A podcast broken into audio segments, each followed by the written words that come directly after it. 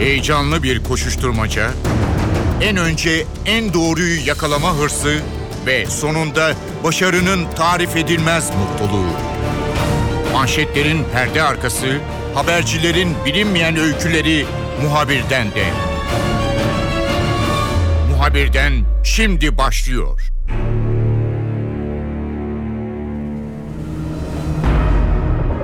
Muhabirden de geçtiğimiz hafta Cumhuriyet Halk Partisi'nin milletvekili adaylarının profiline bakmıştık. Meslek grupları ve diğer özelliklerinden yola çıkarak Cumhuriyet Halk Partisi nasıl bir tercih yaptığını sorgulamıştık. Bu hafta sırada AK Parti var. AK Parti'nin milletvekili aday profillerine bakacağız. Yine aynı şekilde bu meslek gruplarının parlamentoya olan ilgilerini sorgulayacağız. Bütün bu konuları da deneyimli parlamento muhabiri, Hürriyet Gazetesi'nin deneyimli parlamento muhabiri ki yıllardır, e, uzun yıllardır parlamentoda görev yapar. Nuray Babacan'la konuşacağız. Muhabirden başlıyor. Ben Kemal Yurteri.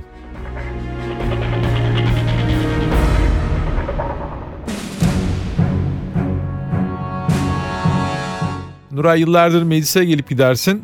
Siyasetin neredeyse yakın tarihini, bütün gelişmelerini takip ettin. Önemli bir seçime gidiyoruz. Çok farklı dengeler söz konusu. E, siyasi partilerin çok farklı beklentileri var. Geçtiğimiz hafta Cumhuriyet Halk Partisi'nin milletvekili profilini konuşmuştuk. Bu kez sıra AK Parti'de. Listeler açıklandığında deneyimli bir parlamento muhabiri olarak e, dikkatini çeken neler oldu bu milletvekili aday listesinde? Oradan başlayalım istersen. E, Valla tabii henüz aday listeleri açıklanmadan e, biz kulislerde üç aşağı beş yukarı neler olabileceğini, kimlerin gidip kimlerin kalacağını, e, hangi tip e, profildeki e, kişilerin siyaset yapmayı tercih edeceğini biraz konuşmaya başlamıştık bile. E, aslında çıkan listeler bizi de çok yanıltmadı. E, AK Parti açısından da bu böyle. E, mesela şunu söyleyebilirim. 105 e, milletvekili e, siyasete veda etti bu dönem.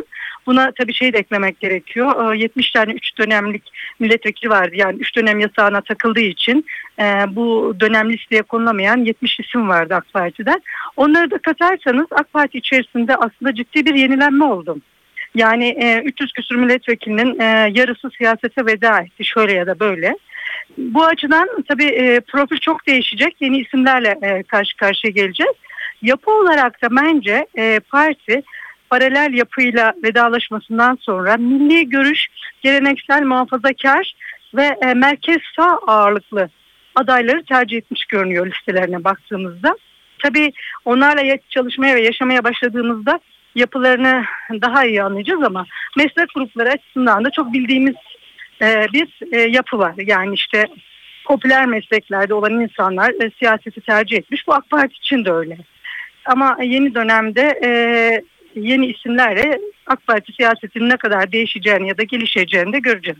Nuray sen hatırlattın. Ben de biraz o konuda senden bilgi almak istiyordum. Şimdi AK Parti bu üç dönemi açıklamıştı ve bu kararı uyguladı. Ee, hakikaten e, daha önceden aldıkları kararın arkasında durdu parti. Bu siyasi partiler açısından belki bir risk gibi de görülebilir. Hani çok deneyimli isimlerin artık parlamento dışı kalması anlamına geliyor. Bir yandan da partinin kendi içerisinde yeni adaylar çıkartabildiğini, yeni siyasetçiler çıkartabildiğini de gösterir. Bu konudaki güveni de belki böyle de yorumlayabilirsin. İki tarafını da sana sormak istiyorum. Yani hep görürüz yıllardır belki yani neredeyse artık meclisten emekli olacak falan diye gözüyle baktığımız e, milletvekilleri vardır. Bunlar eskiden 70'lerden 80'lerden gelmiştir gitmiştir farklı şekilde. Eski milletvekili yani eski bir parlamenter mi daha iyidir yoksa yeni dinamizmle yeni bir takım görüşlerle parlamentoya gelen birisi mi daha çok çalışır? Hangisi iyidir? Yani parlamenterin eskisi mi de makbuldür yenisi mi? Hayır, tam bunun ortası makbuldür. Yani zamanı geldiğince bırakmayı bilen siyasetçilerle e, gençlere e, gerektiğinde kapı e, kapı açıp siyasete şans tanıyan ortamdır makbul olan. Birilerine sen artık siyaset yapma, süren doldu demek de yanlıştır. E, ama bu işi en iyi biz biliriz. Bizden başka kimse bilmez işte siyaset deneyim ve tecrübe ister deyip gençlerin önünü kapatmak da yanlıştır. Yani aslında ideal olanı bütün demokratik ülkelerde olduğu gibi doğal bir sirkülasyonun olmasıdır. Şimdi e, böyle baktığımızda bizde doğal olmayan şeyler yaşanıyor. Yani AK Parti aslında e, çıkış noktası olarak e, siyasete değişimi sağlamak adına üç dönemi koyduğunda mantık olarak doğru görünüyordu. Ama şimdi hayata geçirirken şöyle bir şey görüyorsunuz. Evet bu siyaset belli siyasetçilerin sürekli tek elinde olan bir yapıdan çıkarılması gerekir. Bu konuda herkes fikir. Ama öyle insanlar var ki hala var olmalarının bir kıymeti ya da değeri var. Bunu AK Parti için söylemiyorum. Genel olarak söylüyorum ve siyasetin bütünü açısından söylüyorum. Bu insanlara da işte süreniz doldu sizi şöyle alalım demek de yanlış. E, siyasetli biçimde bunun ortalamasını bulmak ya da formülünü geliştirmek zorunda. E, AK Parti şu anda mesela bu ikilemi yaşıyor. E, şunu görüyorlar yani partinin geleceğiyle geçmişi arasında köprü kuracak isimlere ihtiyaç var. Ve o isimlerin birçoğu şimdi siyasete veda edip gitmek durumunda. E, dolayısıyla e, işte o birlikteliği sağlayacak formül alıyorlar. Tamam e, bu dönem milletvekili yapamadık ama hiç olmazsa genel merkezde bu isimleri görevlendirerek bu bağı kuralım diye bir e, formül geliştirdiler kendi aralarında. Yani buna ihtiyaç hissettiklerini gösteriyor bu. Dolayısıyla yani bunun da bir dengeyi bulmak çok önemli ki e, hem geçmişle bağ kurulsun hem geleceğe daha e, cesurca bakılabilsin. E, böyle bir sıkıntı sadece bu parti için AK Parti için değil tüm partiler için söz konusu. CHP işte ön seçimle bu yeni demokrat demokrasi açısından çok önemli olan bu adımla yeni bir şeyler deniyor. E, umuyorum bütün partiler için e, bu süreç böyle işler. Nuray bir de biraz önceki sorumun devamı olarak milletvekilleri meclise geldiğinde her seçim döneminde e, bunu yaşadığınızı ben tahmin ediyorum parlamento muhabirleri olarak. E, onları görüyorsunuz. Daha sonra e, seçim dönemin sonuna kadar e, gelişimlerini, kendilerini siyasette nasıl geliştirdiklerini veya geliştiremediklerini veya partilerine ne kattıklarını veya kendi bölgelerine neler katıp katamadıklarını da bu şekilde takip etmiş oluyorsunuz. Bir milletvekilinin bu değişim ve bütün siyasi partilerin şu an e, AK Parti, Cumhuriyet Halk Partisi ve diğer partilerin de e, biraz altını çizdikleri bu e, yenilenme ve değişim açısından bir milletvekili meclise ne kadar sürede adapte olabilir? İşte gruplarda sözünün geçmesi veya işte komisyonlarda bir komisyona girebilirse işte üye olabilirse diğer komisyonlara etkili olabilmesi için e, ne kadar zaman geçer? Yani meclis iş yüzünü alıp eline okuması ve bir takım görevler üstlenmesi yeterli midir yoksa mecliste hayat pek böyle yürümez mi? Nasıl senin değerlendirmen nedir bu konuda? Zaten evet bu altyapıyı öğrenmesi bilmesi gerekiyor. Kişisel çabanın e, çok önemi var. Ama ondan daha önemli olan bir şey e, bence e, partilerin bu mekanizmanın e, e, yeni milletvekillerine ne kadar kapı açtığı. Benim e, burada biraz farklı düşünüyorum. Sistem e, aslında bütün partiler için geçerli ve meclisteki işleyiş açısından da geçerli. Sistem yeni milletvekillerine ve yeni e, siyaset yapmak isteyen adaylara aslında o kadar kolay kapı açmıyor. Yani partilerin kendi yönetim mekanizmaları da yeni kişilere projelerini, önerilerini, e, ülke sorunlarıyla ilgili geliştirdikleri yeni bir çözümü e, alıp uygulamak ya da onları evet çok çarpıcı şeyler ortaya koydunuz. Bunlar bizim yeni e, önerilerimiz olabilir, yeni projelerimiz olabilir demeyi e, çok kolay gerçekleştirmiyor. Bu bütün partiler için geçerli. Yani e, çoğu zaman milletvekilleri kendi bireysel çabalarıyla göz önüne çıkmak ya da kendilerini göstermek zorunda kalıyorlar. Parti yönetimlerinin, e, grup yönetimlerinin bu konuda çok seçici olduğunu düşünmüyorum ya da bunu ayıklamaya dönük e, bir çaba içerisinde olduğunu düşünmüyorum.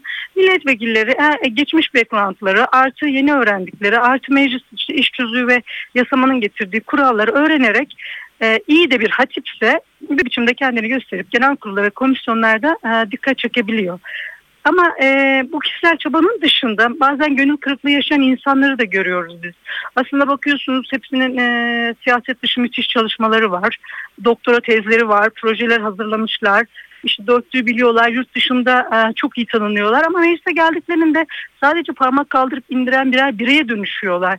Bu onların e, canlarını çok sıkıyor. Biz yakinen konuştuğumuz ya da sohbet ettiğimiz için biliyoruz. Yani zaman zaman hani değer, değerimiz daha iyi anlaşılsa dedikleri de oluyor.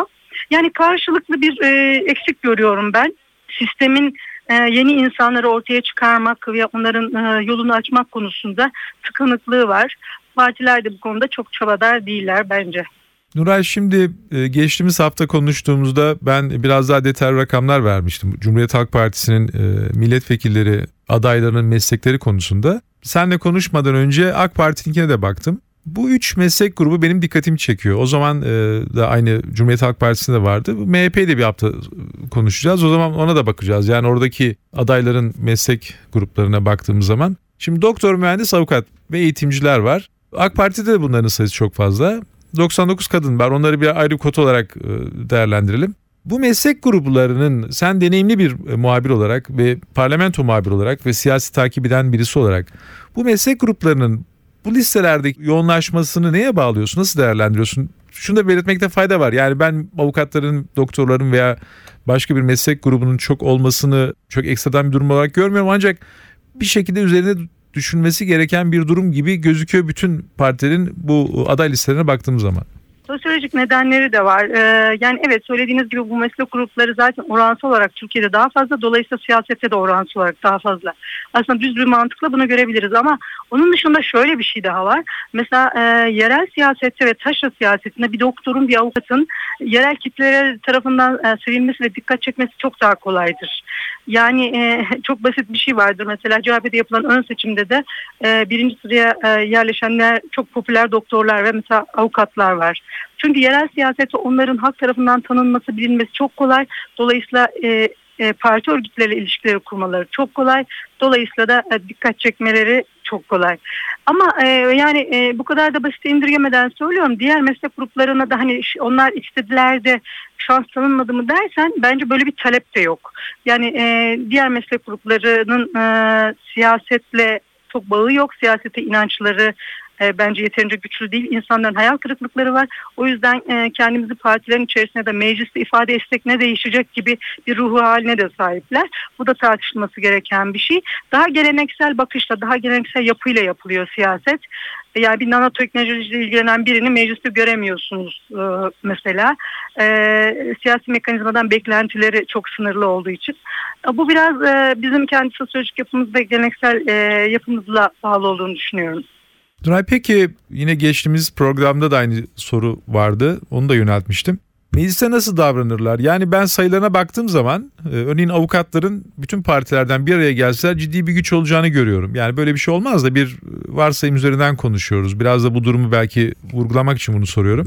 Aynı şekilde doktor ve mühendislerin de yani hadi bakalım bir araya gelelim deseler meclis içerisinde ciddi bir meslek grubu şey oluşturabilirler, lobisi oluşturabilirler. Böyle davranıp davranmadıklarını bilmiyorum ama zaten siyasetteki bu e, farklılaşmadan ve parti politikalarından dolayı e, bir araya gelip böyle bir ortak hareket etmeleri de tabii çok pratikte mümkün değil ama yine de dediğim gibi parlamentonun yapısını bilen ve e, uzun zamandır gözlemleyen birisi olarak sana sormak istiyorum. Bu meslek grupları kendi meslekleri için bir şey yapabiliyorlar mı, yapabilirler mi veya bir araya gelebiliyorlar mı? Şimdi şöyle evet sizlerin çok fark etmediği şeyler yaşanıyor aslında mecliste yani ideolojik olarak büyük e, farklılıklar olan konularda mesleğin hiçbir önemi olmuyor. Yani işte e, muhalefetten ya da iktidar partisindeysen blok hareket ediyorsun. Bu, bunun ciddi bir yanı var. Ama bazen öyle şeyler oluyor ki e, e, çok belki kamuoyuna da yansımıyor. E, bazı meslek grupları hiç parti gözetmeden bir araya gelip kendi odalarının ya da birliklerinin sorunlarıyla ilgili çözüm geliştirebiliyorlar. Buna çok şahit olduk. Daha geçenlerde yani çok uzak e, değil oradan biliyorum. Avukatlık yasası çıkarken biz bunu gördük. Bütün partilerin avukat kökenli milletvekilleri bir araya gelip yasanın daha iyi ve ideal yapılması konusunda ortak çalıştı. Eczacıların böyle bir çalışması var. Ee, daha birkaç ay öncesi e, eczacılarla ilgili ihtisas e, eczacılık ihtisası içeren bir düzenleme yapılması konusunda tüm partinin eczacı milletvekillerinin ortak hareketine şahit olduk. Bunlar çok kamuoyuna yaslayan şeyler olmadığı için bilmiyor olabilirsiniz ama biz fark ediyoruz. Ama ha e, diyorsan ki genel e, siyasi büyüklükler, ideolojik e, kararlar konusunda tabii ki böyle e, bloklaşma olmuyor. Ama daha lokal e, meslek dayanışmasına zaman zaman şahit oluyoruz mecliste. Hani o kadar da e, şey değil yani umutsuz değil meclis açıdan.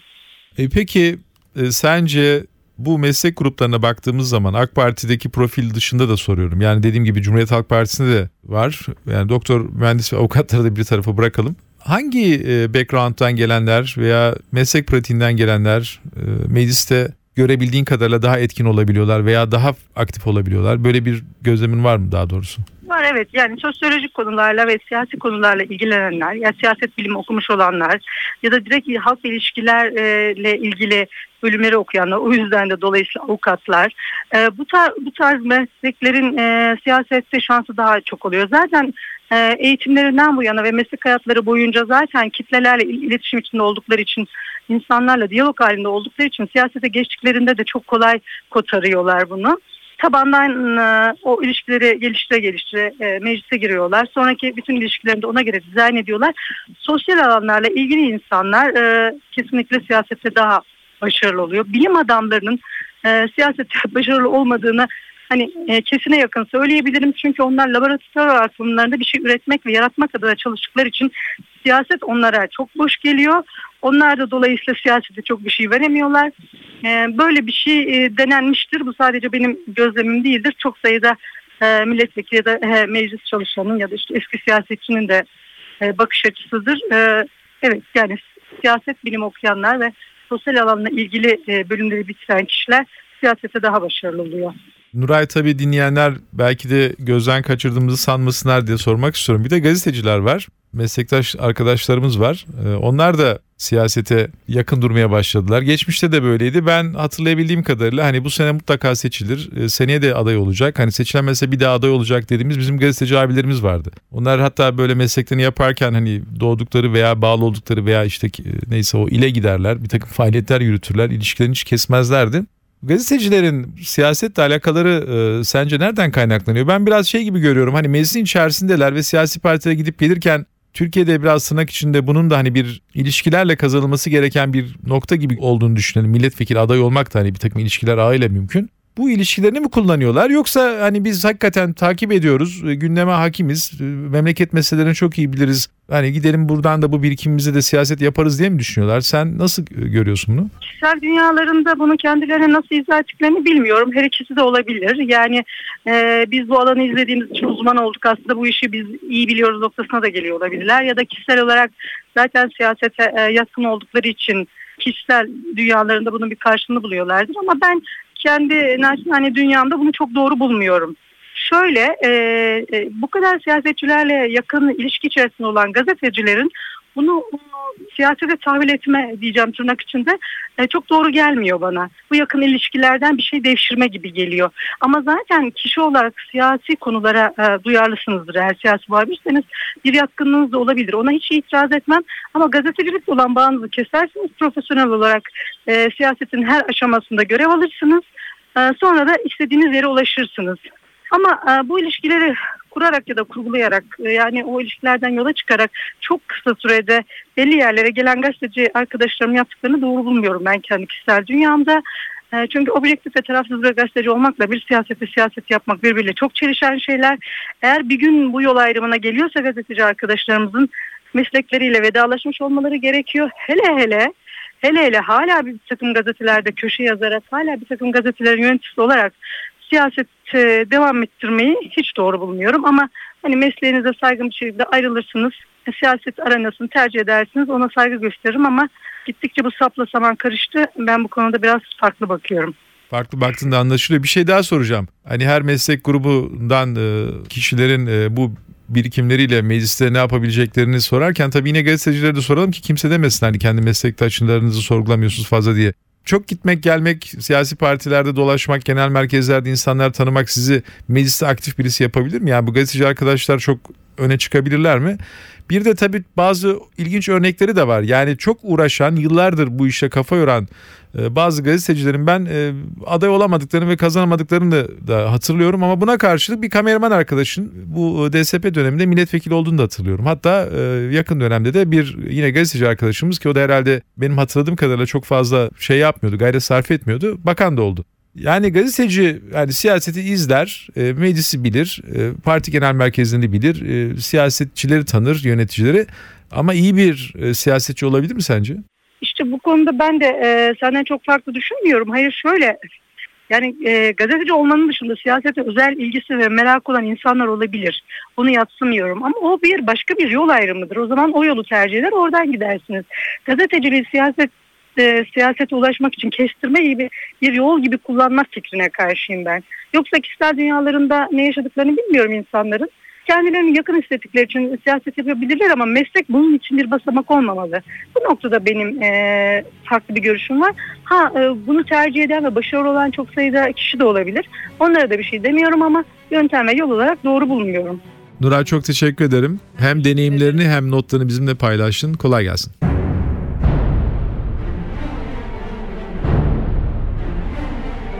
Muhabirden de bu hafta AK Parti'nin milletvekili adaylarının profillerine baktık. Aynı şekilde hangi meslek grupları mecliste nasıl çalışmalarda bulunuyor? Siyasi partilerde gittikçe yoğunlaşan bazı meslek gruplarının aday listelerinde daha fazla yer aldığını görüyoruz. Bu meslek grupları parlamentoda daha mı başarılı olurlar veya kendi meslek grupları için neler yapabilirler? Tüm bu konuları konuştuk. Ben Kemal Yurteri, muhabirden de yeniden görüşmek üzere, hoşçakalın. Haber için değil de haberin hikayesi için şimdi onlara kulak verme zamanı.